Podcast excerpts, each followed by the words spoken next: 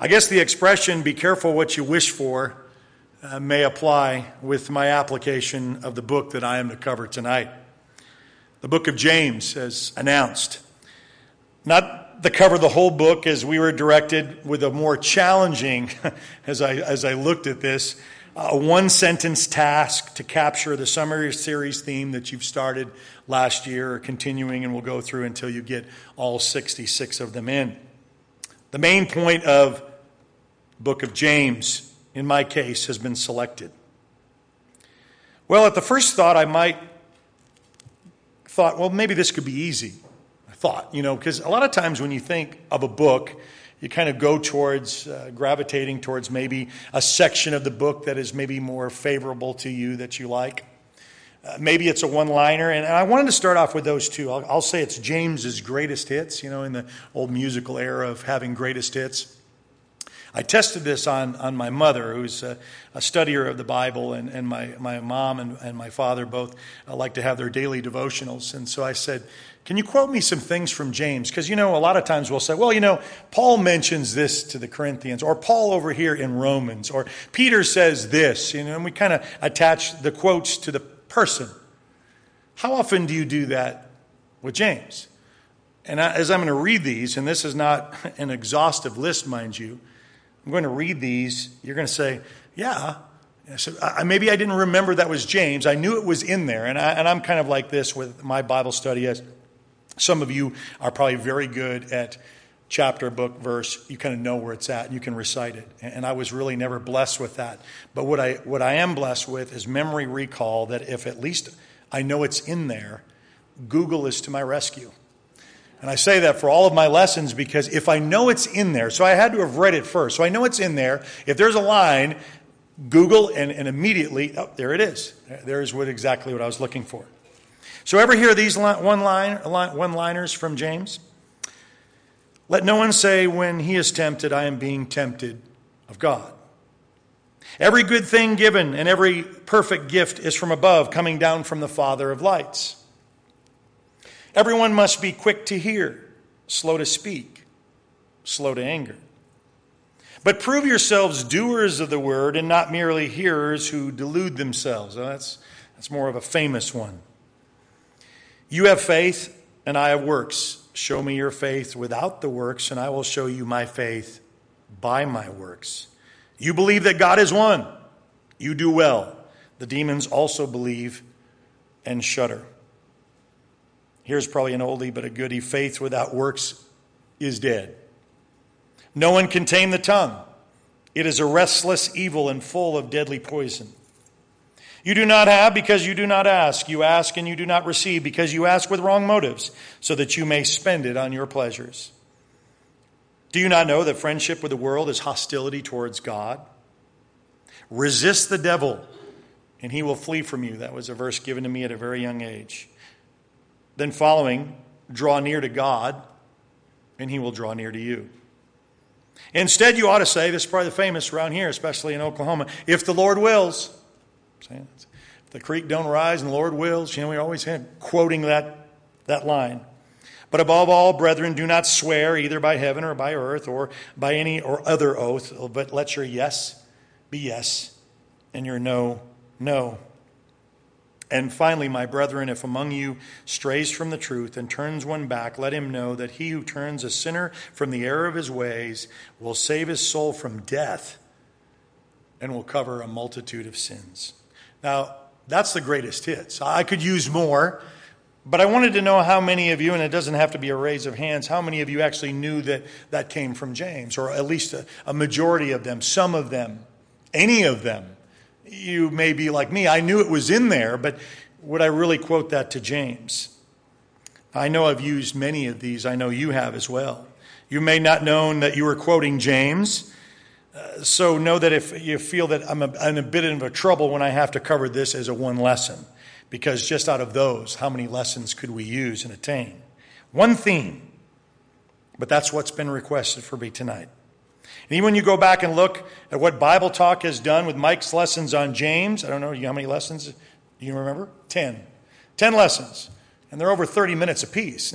now, I, I, don't have that time and I don't have that opportunity. So when you look at that, that can be a little bit more oh, intimidating.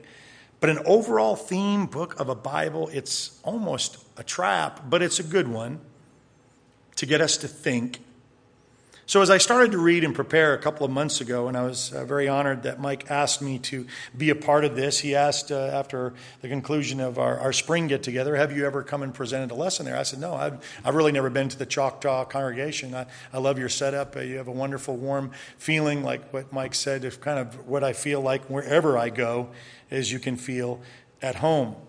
So, what was it going to be? How was I going to start? I, I, first thought maybe it's like chapter one. Maybe it's just the accepting, the testing of our faith, and that trials will come.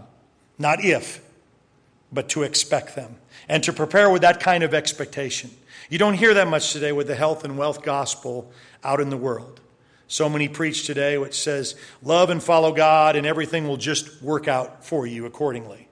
So, when trials do come, and they will come, what is that person going to think? What are they going to believe?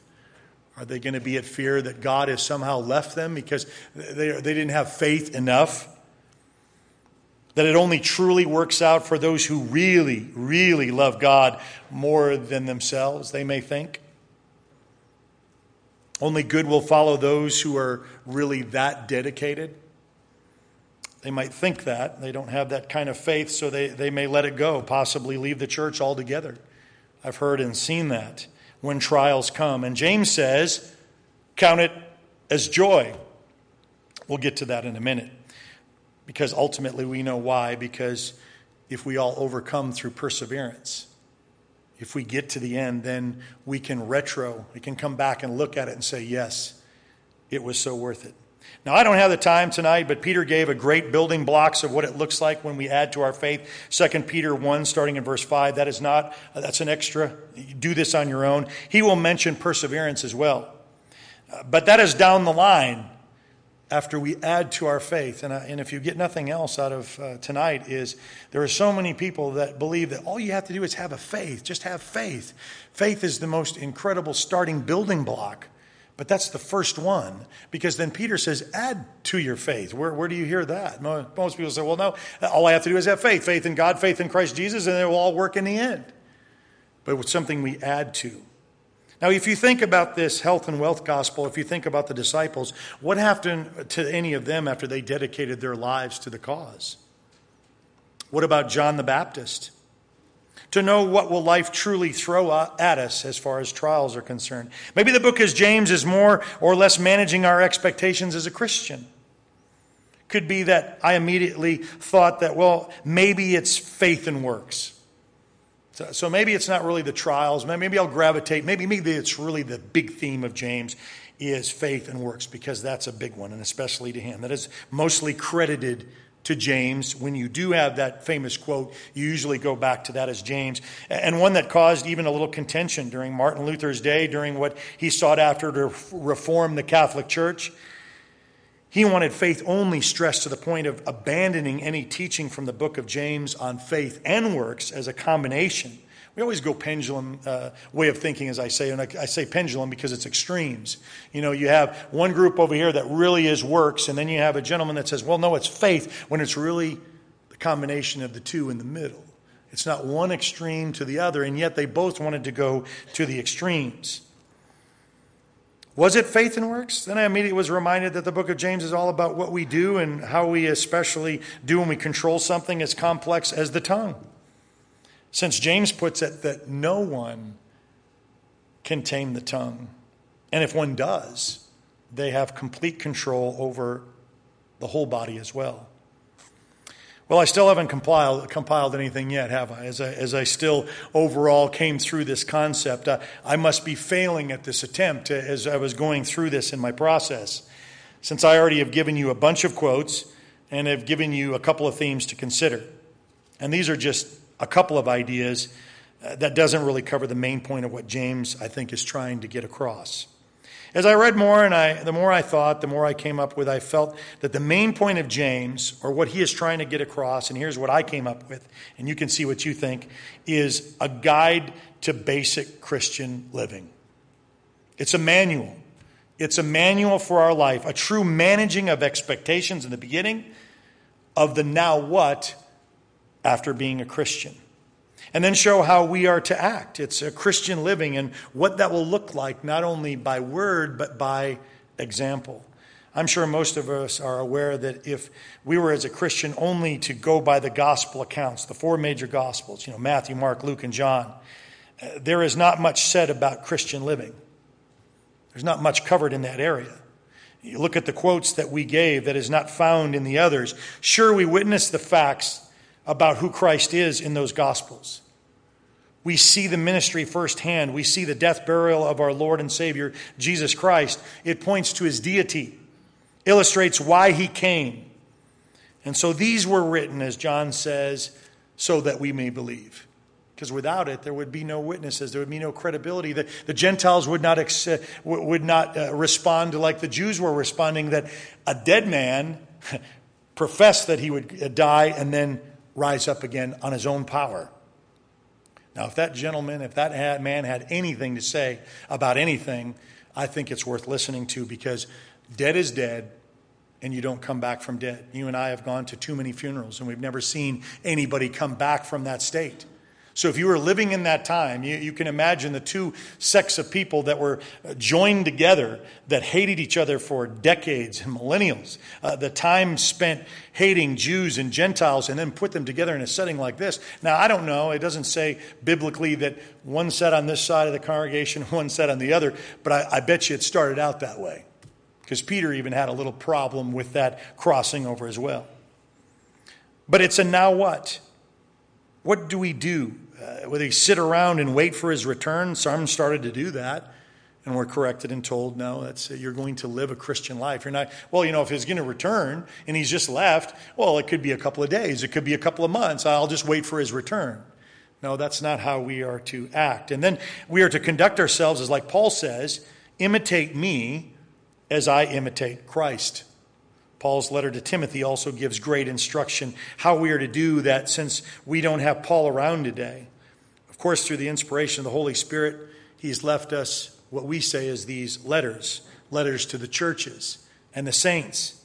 Uh, this was one for the 12 churches spread abroad, as James says in the beginning. Sure, the gospel accounts proves the authenticity of who Jesus is, but it's the letters. And we take this one example, what really gives us the platform of Christian living. There are so many one liners that I quoted from the book of James that I gave you at first, and some of us may not have been aware of the passage and the reference. I love James and have so quoted his words, and after studying James and his big influence in the first century church, add to the fact that we are to understand that this James, the writer of this letter, was the brother of our Lord now, isn't that incredible? I mean, isn't that someone that you kind of want to gravitate to kind of see? I wish he could have written more about kind of the, uh, the goings on in his life before getting to this point. The one who was raised as he was, and stunning revelation that apparently didn't become a believer as Jesus being the Son of God until when? Until after his resurrection. Now, he doesn't go into explaining all that, but I can imagine that, you know, these are not prideful moments, especially Peter. We see Peter from beginning to end in all of the resume, good, bad, and indifferent. It's not kept out where you can say, well, can you clean that up? Can you make sure that people don't read this? I really don't want this known about me. I'm sure James would have that at the top of his list. It's hard to understand in some ways, humbling for, for him, I'm sure. Was an apostle. He only claims himself uh, not pridefully in the family tree, but just as a bondservant of Jesus Christ, which you and I are supposed to be in the same way. You're either going to be a slave to sin or a slave to Christ. It's by choice. There's no middle ground. And that's exactly where James found himself, too. Now, how we view it today, and we would say that we would never question, it's kind of like making fun of the Israelites and say, well, you know, if I saw the parting of the Red Sea, I would never do that. I would, I would be faithful. Would you? You really don't know. I mean, we, we put, we're not put in that situation. They saw miracle after miracle after miracle, and then they still doubted. He lived it. But just like every one of his disciples trying to figure out who he was during the moment, during the ministry, at one point he, he was part of the family member coming to Jesus when they were away, when they thought that the crowd says he was mad. And, and we're going to just come and take him away and just give him a little bit of rest. get away from it all from a moment. Jesus asked those close to him, Who do men say that I am, and who do you say that I am? Maybe James was like that, so many in his hometown that said, Isn't this the carpenter's son? You know, they had the same mother. How could this be? And to borrow one of Mike's lines that he used in a lesson, and I appreciate, and I'm going to borrow tonight even though we know about God, we don't believe what we know about God. And a lot of times it fits with all of these. And, and, and, these are for our example for a reason because if they failed at some of these, we can too. So if you're having some of those doubts, that's really not a problem. We can sort through that, and God can work through that. A lot of times, that's you, that's me. Well, so did James at one time before we just kind of jump on that a little bit. You're in good company. Just think if you were James, what would it take for you to believe before the resurrection? You know, because that is the key for all of us. That's the key for all of us to find hope. But I'm saying before that. My point is, what this man didn't see until after the resurrection, something that after that made him so convinced so convicted that one that saw him die martyred for his own death. He would be one that at one time was a skeptic turned believer. Wouldn't you then want to listen to a guy like that so I can relate to what he's saying now as a true believer? So now can we kind of sit up and take notice to what James is going to say? You know, there's only five chapters in this book. And there's so much that I can't even cover in the allotted time and would get away from the main point of James is Christian living. But I do suggest on your own to go back and read it. And not as a verse or two, and I borrowed this before. The Bible is not made up of verses. We do that so we can get to it efficiently and quickly it was made you'll hear contextually context you know what does context say? It's a it's a body of work. It'd be like if i took your grandmother or great grandmother's letter out of the attic and say i'm going to read this but i'm going to read two sentences and then we're going to fold it up and put it away. Well, what was the gist of it? What was the whole letter? You, you want to eat the whole thing at one time so i suggest you do the same thing. And not quoting a line or two. This was written as a complete work like you'd read the entire letter from a family friend a lot is addressed in this. So for tonight, I want to like look at our highlights of the theme of Christian living. After his greeting for those who are dispersed abroad, as he said, spread out because the kingdom was multiplying, no longer in one place, such as the temple. And if you notice that God always works in mathematics, that's why we say we always look as preachers, we add to our numbers. God is in the multiplication because it says then the church is multiplied. It wasn't just adding, you know, we, we get the 3,000 and the Lord added to the church daily. You just keep reading in your Bible and then you're going to start seeing the word multiply. Because God works in, in that ways that if I open up to one family member, that family, it's just kind of like the social media. You, know, you connect to so many different people that I can't connect to. And that's why your ministry is just as important as mine and Mike's and everyone else's, because you can reach people that Mike, myself, or maybe anybody else in this room could not reach. You have that capability. So he reminds us, and even today, that the trials of various kinds will come to us, and he wants us to look forward, very much like when Paul says to keep your eye on the prize. But can some of us be like John the Baptist? Sure. Remember, while he was in jail, he struggled with his faith. Now, can you imagine? I mean, Jesus says there was no one on earth that was born of woman greater, greater than John the Baptist, the, the ultimate best compliment that Jesus Christ could give anyone. But he was in prison. And he, he dared to ask the question Are you the one? Or, or, or, do we miss it? Are we waiting for someone else? Why? Because Deep down, I'm sure that you and I and John the Baptist would feel the same way. Don't I get a get out of jail free card? Aren't we related? Don't we go to the same family reunions? Don't you remember all this prophecy thing? I mean, isn't that special enough? And you know what the words came back to? It says, you know, tell his disciples that the blind see, the lame walk. I mean, what is John the Baptist going to deal with that as far as, yes, okay, I, I see the broader picture, but what about me? I mean, you don't even, you don't even visit me in prison. And he's going to be shortly beheaded. So we can struggle with these things as well. And Jesus didn't, and then Jesus says something very remarkable in there. He says, you know, blessed are those who don't, and I'm paraphrasing, fall on my account. basically that I didn't come to your rescue. And, that, and that's going to happen. I mean, and John the Baptist was a key. And if you could say there was no one greater born of woman unto man than John the Baptist, uh, you know, he's probably a little bit better on the hierarchy when we, when we kind of label those things. We put John the Baptist as one of those special people in our lives. James says to count it as joy when going through this. Not that the trial is the joy, but the perseverance. It's doing and doing again and again, day after day dedication. That becomes perseverance to get us at the end result, which is eternity with God. What we understand is the whole purpose, getting through it and understanding the rest can come together better to help with the whys. Why me? Why now? Because I know just like your mother told you you're really special, and, and I believe that, and you, you know, I believe I'm special, you believe you're special. But does that mean that we believe that we get special treatment? Well, we know that God is not, you know, he's, he's not like that. He doesn't pick favorites, shows no partiality. Because by doing this, it not only manages my expectations. I don't expect God, God to get me out of this or take it away, like Paul and his thorn in the flesh that kept him humble just for doing that. Why? Because it creates endurance. Paul talked about it many times. Peter relayed that. This life is not a sprint, it's not a 40 yard dash, it's a marathon. And for me, 26 miles would be an eternity. And I've never run one, or even a half one, or even considered one. But through this endurance, I like how James puts this if we let endurance do what it's designed to do, it makes us complete, lacking in nothing. You've got to trust in the process. It's kind of like medical stuff. If you rehab and they say you get, I know there's some pain, but you got to keep at it and keep at it. Why? Because the end results are going to produce for you. It's still an if. If we let endurance be a part of it. Sometimes we're impatient. Our problem today is what I want gone yesterday. We don't like to wait on anything, and we're programmed that way in this ideal from the world. It's fast and paced and, and waiting.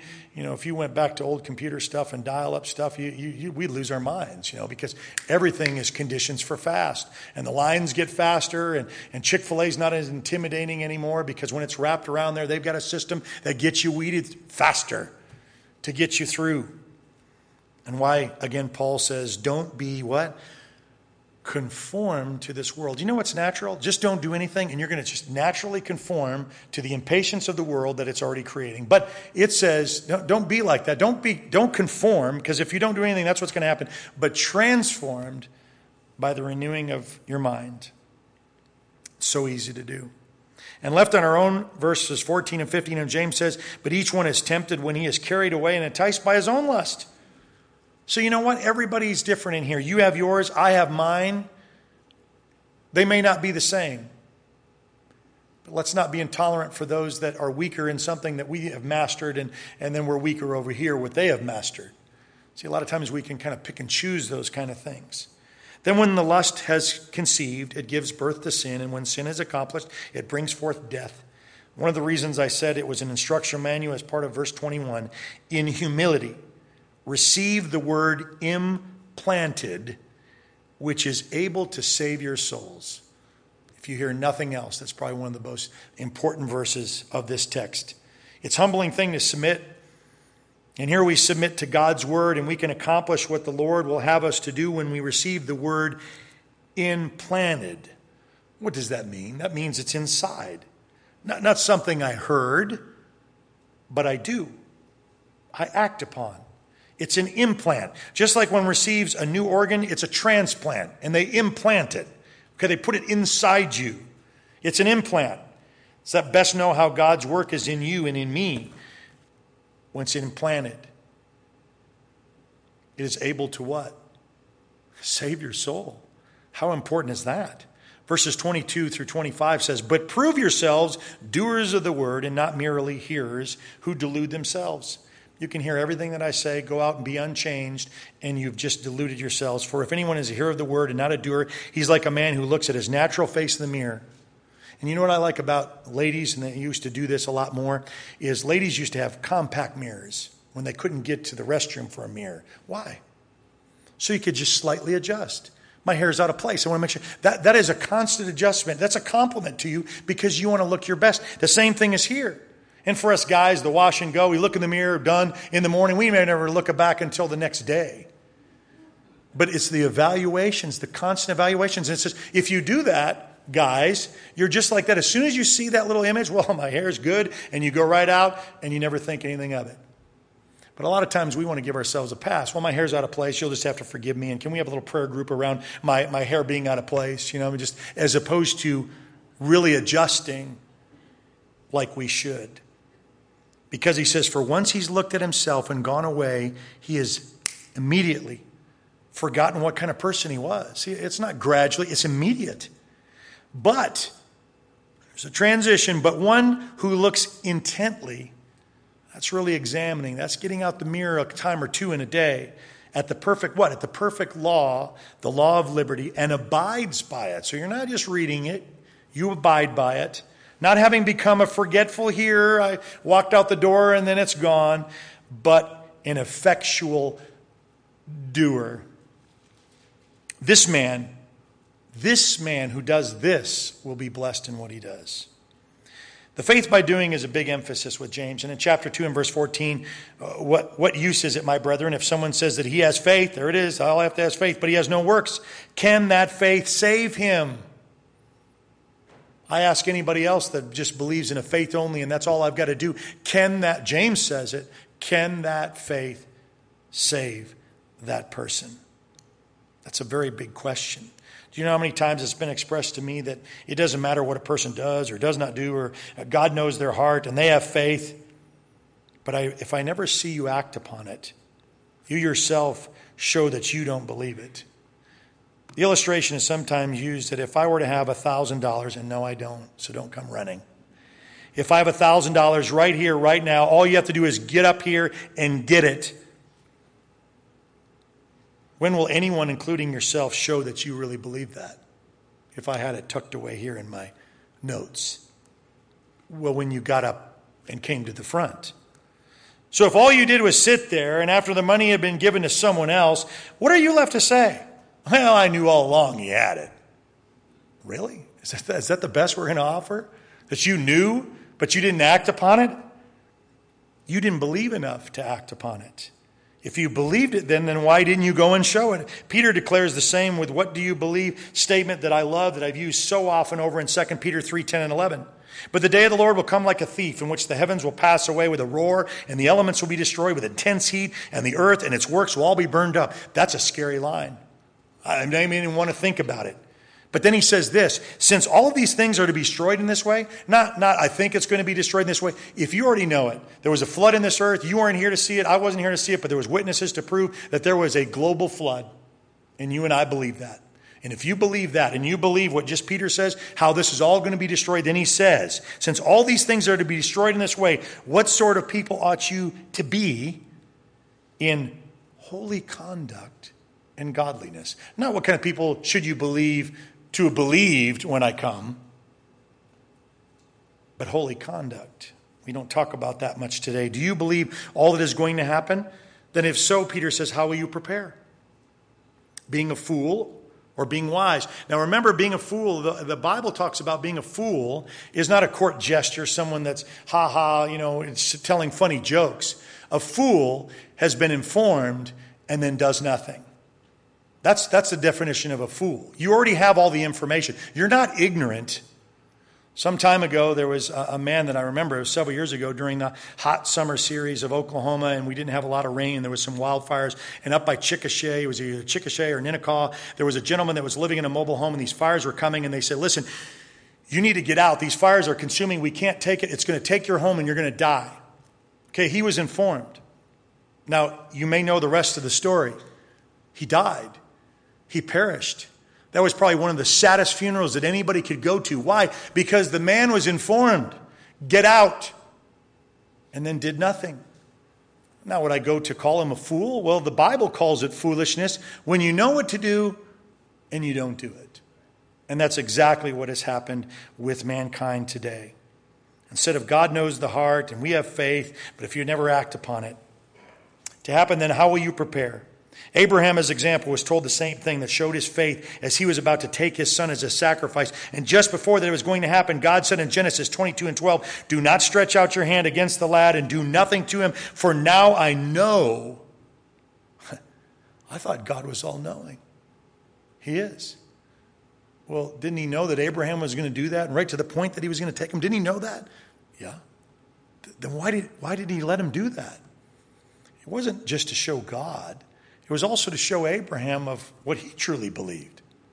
Because he believed in the promise not at first. And see, the thing is, a lot of times we have trouble with, uh, you know, there's passages because we like to keep records of wrong, and Corinthians says, do not do that because love does not keep a record of wrongs. You know, it says, Abraham wavered not on the promises of God, you know, so that wavered not. Hold on a second.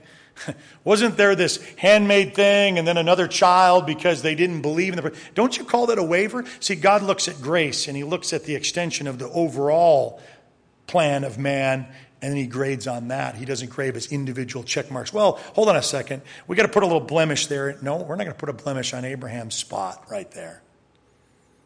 But that was to show him and the Lord because he says, Now I know that you fear God. How did he know that? By him showing that he believed enough to carry it out. So the question remains with us do you or I? One could say, well, God knew he wouldn't. Why did he make him go through it? To not only display God that he wouldn't, he showed himself just like he shows ourselves that we truly believe what he says by acting on it. I'm going to put your trust in it, even if, even when. Can we get to the point of John the Baptist? Can we be in prison and say, Has the Lord left me here? You know, there are several people that I think got blessings from different things, and I think Paul is one. You say he wrote some of his best work where? In prison. Do you think, uh, and I don't know his personality, and we weren't there, but Paul was such zeal and, and Mike kind of knows this with his schedule. You get on the go and you get so busy you can't do a lot of stuff that you'd like to do. When would Paul have time to sit down and write?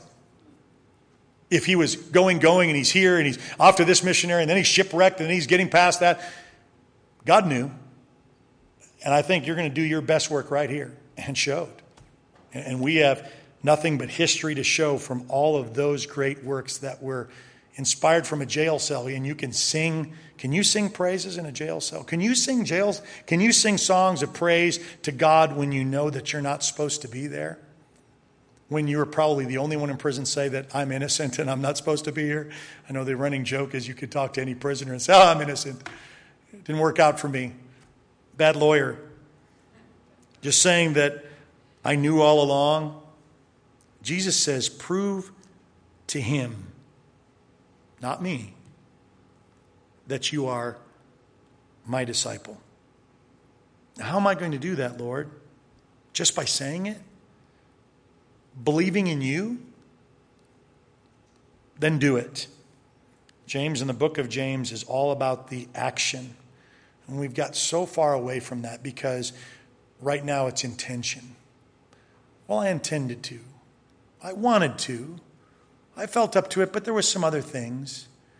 It's, it's not going to be like that. You know, these individuals persevered, and if you think they persevered to martyrdom for just a lie, I'm just going to die for a lie, James would not be one of them because remember, he was not on board. When I say on board, he wasn't there in the three years of ministry side by side my wife and I were talking about as, as a very young person when you read Peter, Peter, James, and John, you just put James in that lump, and then you say, well, no, no, that's not the same James. Oh, it's not. This is a different walk. And, and I wish that we had more writings that we could really tell. But he was very influential because then when you see the, the council and the elders that meet and the apostles that come together for some big issues, he was there. He was used. And God uses all of these individuals. And, you know, Paul was out of season. Paul said that, you know, I, am the worst of them all because I, for one, persecuted the Christians. But James is all about a book of action. I think more than anyone else, he had to prove it to himself. Like I said, he was an apostle, but he was the earthly brother to Jesus, and it had to take a resurrection for him to be truly convinced. And after that, he just didn't talk about it. He showed it until his death, totally convinced. James says in conclusion, as a follower, you're going to have trials. So don't worry. We'll all face them. But through that, faith produces endurance. Now, a lot of us don't like the word endurance because we know what's happening. It's kind of like don't pray for patience because we know what's going to happen. Don't pray for endurance. Why? Because trials are going to come.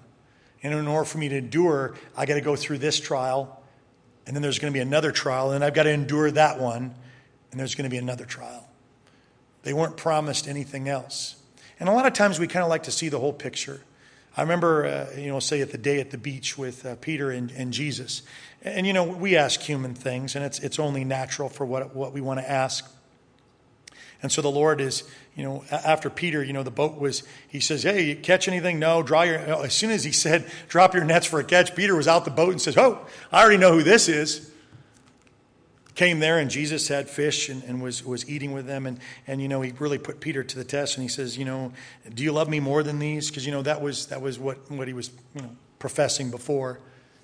And of course, he, he couldn't come to that. But then later on in that conversation, he kind of got into that endurance of, you know, kind of, well, you know, what's kind of, what's going to happen? Jesus says, you know, it's really not a pretty sight of what's going to happen to you. And you know what? He's taking all that in. And for some reason, I don't know why, maybe John was in earshot away or, or off to his peripheral vision. He goes, what about him? And you know what Jesus said to him? It sounds very cold natured. What's it to you? What's it to me? Because fast forward now, you know how John dies? Oh yeah, he's at the island of Patmos. He dies an old man. He dies of old age, kind of like we all can I just die in my sleep? You know that kind of thing. All the rest are martyred that we know of. What's it to you? See, you perseverance with all you've got for what I've had you to do. You don't have to worry about John or Mark or anybody else around you. I'm worried about you and what you do and what you show. Because we're all about the doing. And you know, even at failure, and I want to take you back, and I know I'm off of James, but on that Peter Beach scene, I want to take you back to it, which is probably one of my favorite things because God can use any one of us if we just give Him something. We can't give Him zero. Zero plus zero, I don't care, any day of the year in math is always going to be that way. 2,000 years from now, zero plus zero equals zero. But here's what he said in that do you, do you love me? A lot of times we say, he says, he said it three times because he denied three times. I want you to go back and look at that again because the Greek words are different. And what he said is, do you agape me? this is Jesus to Peter. That means, do you love me with everything you've got? Because you said you love me more than these. Remember back in that time, and he didn't paraphrase this, but you know, if you're going to go here or be imprisoned, if you're going to die, I'm going to die with you. I'm going to die for you. I'm for the cause. I'm all in. Do you love me like that? And Peter says, No, I phileo you, which is Philadelphia, which is brotherly love. I love you as a friend. And so Jesus asked a second time, same word, do you agape me? Do you love me with everything you've got? Peter says, I've already done that once, twice, three times, failure, and I'm here to say, nope, I can't say I can love you like that because I only love you as a friend. And by the way, that's supposed to be a reminder for all of us because can any one of us raise our hand and say that we love God with all of our heart, with all of our mind, with all of our soul, with all of our strength? No, that is supposed to be a, a, a detriment to say, no, I can't. And I can't do it with your help. And that's what the rich young ruler didn't get because he says, yeah, I've, I've followed the commandments since, since my youth. But the third time that he asked Peter, he changed the verbiage. He says, do you phileo me? Do you love me as a friend? Yep. Then feed my sheep. You know what he could do? He could consult failure. He could put his arm around someone and says, "You know what? I know what it's like to fail miserably. I know what it's like to disappoint the Lord. I know where you're standing in your shoes." The best best counselor there was, and he's the one that preached on the day of Pentecost, the first one to emerge, and some 3,000 were added that day. It's living it. And to the end result, we focus on. We live out the Christian life the way as we should, as instructed, and live it out. Not just talking about it, as his letter started out. James, a bondservant. When you go back and look up servant, we watered it down because we want to make it sound nice. We in this country don't like the word slavery, and we understand what that means. But that's really what that word translates into slave. Well, no, let's not put that. Well, we'll do the slave to sin. We understand that. But a slave to Christ, and it even is phrased in some passages as a slave to Christ. We are literally giving ourselves by choice in either one a slave, a bondservant for the rest of my life. Why? Because I love him so much. He's done so much for me. A slave to Christ the rest of our lives, which Paul says is reasonable. What's reasonable? That you offer yourself as a living sacrifice each and every day. That's what your reasonable service to God is. Why? Because the trade offs. Do you understand what sin did? Do you see where it puts you out of? And if someone saved your life, what would you say? If you were to walk outside in this little four, four uh, corner street here with a stop sign and someone didn't, didn't obey the stop sign and someone saw a car coming and grabbed you and saved you from near death, would you look at that person and reach out in your wallet and say, Will a 20 do? No. I think whatever I could do for you for the rest of my life, and, and not that you'd be their slave, but you understand the commitment because you knew what was at stake. It was your life. This is your life. Jesus has stepped in and saved. It's our accepted worship when we offer ourselves as a living sacrifice. Just as much it was his choice that we all have to choose. And I know I bounced around, starting with James and the commitment and kind of tying it all together, but Joshua said it best. Because at his dying bedside, after he had seen all of what he had seen, he said, Every one of you are going to have to make this choice. Choose this day whom you will serve. And it can go back to the forefathers, the gods that you knew and the gods you worshiped, and all of that stuff, because we've seen it and been through it. You can do that. But as far as me and my household, we have chosen, chosen by choice to serve the Lord. James asks us the same thing. And just don't be a hearer only. Don't take this to heart and say, Boy, you know what? I feel real convicted, preacher, and that was really good. And then walk out just like you walked in. Just like the man who looked himself in a mirror and immediately forgot the man or woman they were. I hope that kind of gives you, I know that was our five minute bill. I'm kind of within the last couple of minutes. Is there any questions at all about James or any kind of insight on your own? It's a good study. I appreciate the text, I appreciate the challenge. Kind of worked and massaged that for like the last couple of months. Because James is kind of forgotten in the back of uh, your patriarch of, oh, you know, that's Paul, and this is Luke, and this is all these. James, oh yeah, he's kind of like a side note, a footnote. I'm sure that's kind of what it was. Oh, that was, you know, Jesus' brother. So hopefully, I've done well enough to say that the main point of what James is trying to get across is just live it. Your Christian life. Here's the expectations. Here's the list. Just go do it.